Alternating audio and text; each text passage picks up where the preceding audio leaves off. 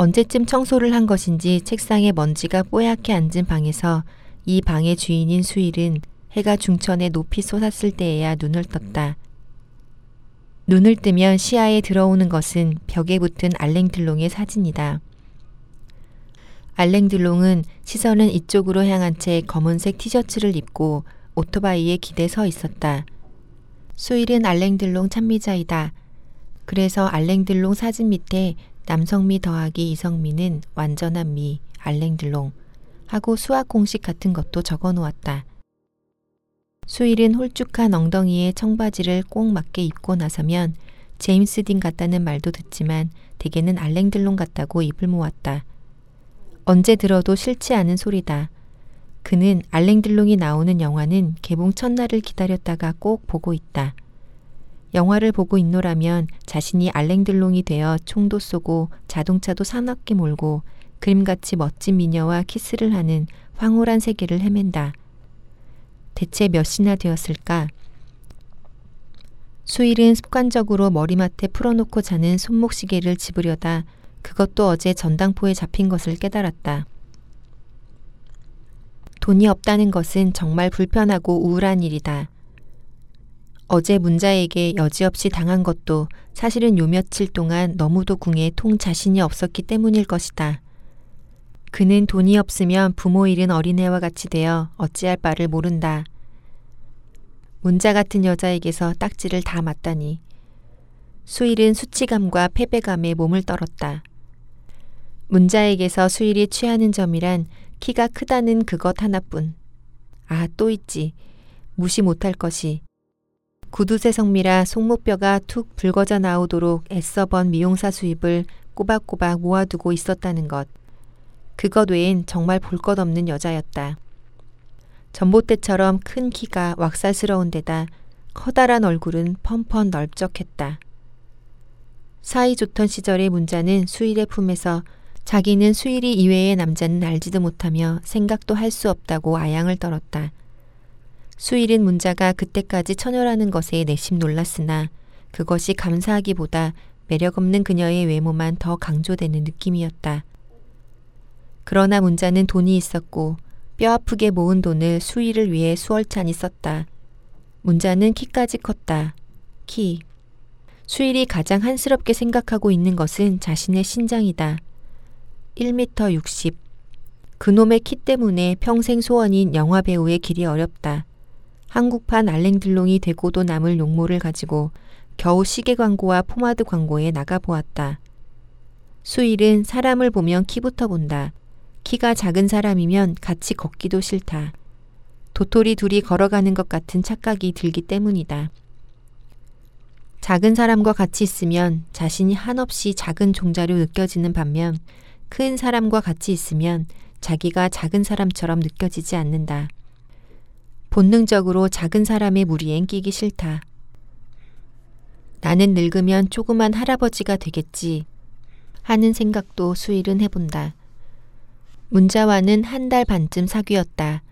처음에는 문자가 노는 첫째 일요일과 셋째 일요일에만 만났으나 나중에 오늘 만나고 내일 만나고 매일같이 만나서 돌아다녔다.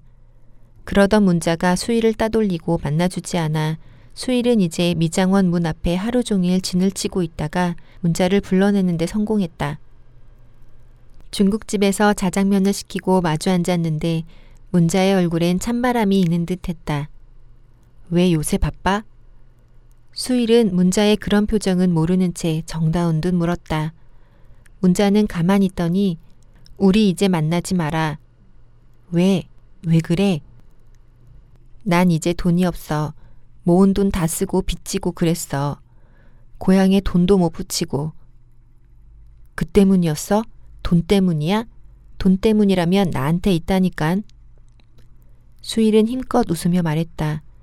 그때 수일의 주머니엔 시계를 잡히고 받은 500원이 고스란히 들어 있었다. 미장원도 쫓겨나게 생겼어. 내 기술이 좋으니까 그냥 붙어는 있지만 난 어제 마담한테 절대 외출 안 하고 착실히 일하겠다고 단단히 약속했단 말이야. 수일은 투정을 부리는 소년같이 그래도 노는 날이 있을 게 아니야.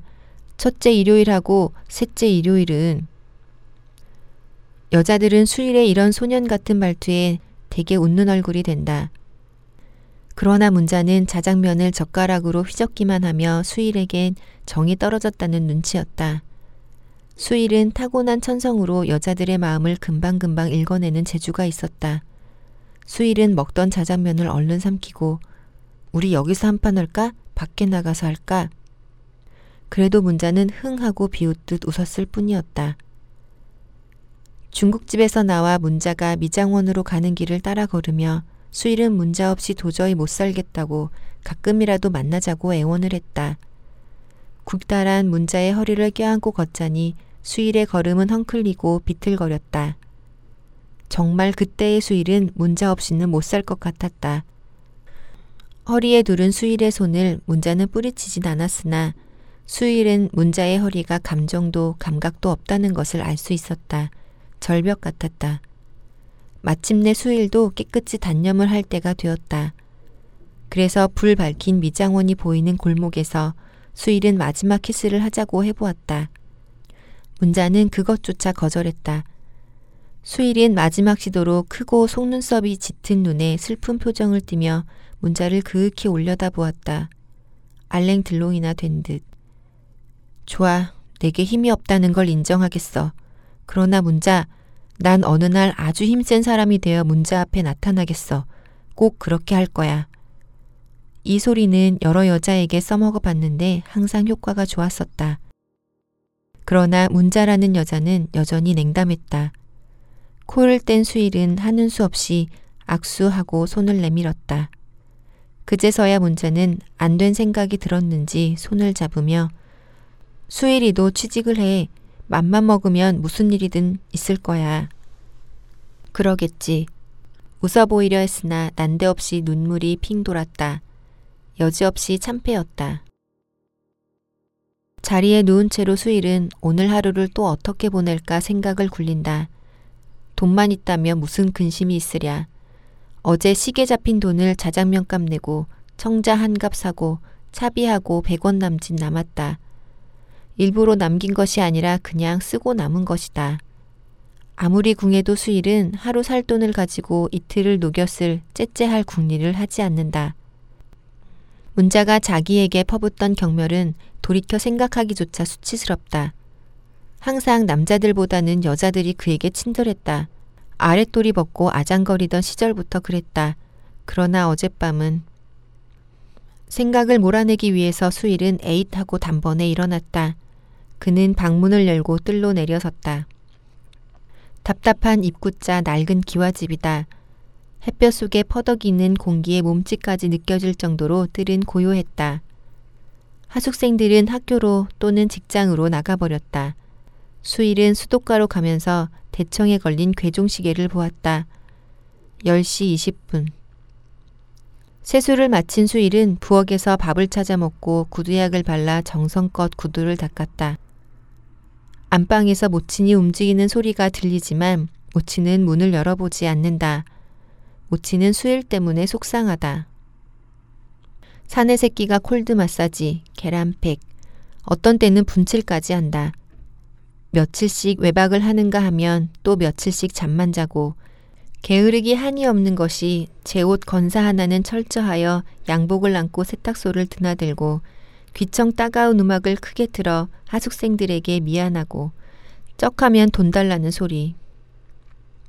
어느 땐가는 졸라대는 대로 수일에게 양복 한 벌을 해주었더니 거기 맞는 구두를 사내라고 난리였다.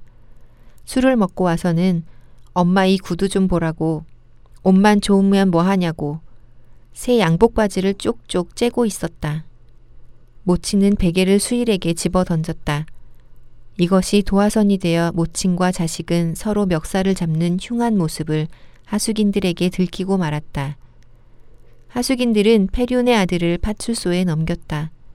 자식의 됨됨이, 하숙인을 포함한 주위 사람이 자기에게 부어주는 동정이 모친을 슬픔 속에 몰아 넣었다.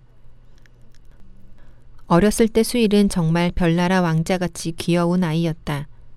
엄마, 내가 크면 자동차 사줄게. 그런 소리도 하고 노래도 잘하고 눈치도 빨랐었지. 모친에겐 강보에 쌓여 방긋방긋 웃던 수일이 엊그제의 일만 같다. 아이야 지금도 착한 아이지. 저도 그렇겠지. 중학교만 졸업하고 부모라고 공부를 바로 시켰나, 옷 한 가지 바로 사줬나, 술이라도 한 잔 하고 나면 저를 낳아준 부모가 원망스럽기도 하겠지. 시간이 흐를수록 모친의 가슴 속엔 수일의 나약하고 놀기 좋아하는 성품이 치근하게 전해왔다. 이것이 이런 기회에 마음을 잡기나 했으면, 휘우. 정말 걔 마음속엔 악이라곤 없지. 속일 줄을 아는가, 거짓말을 아는가. 그런데 참 이것이 얻어맞지는 않는지. 생각이 이에 미치자 모치는 담배 한 보루를 사들고 파출소를 찾아갔다. 걔가 술 먹고 저지른 실수니 때리지 말라고 잘 타일러 부디 사람 좀 만들어 달라고 모친이 집으로 돌아오고 그 밤으로 수일이 풀려 나왔다.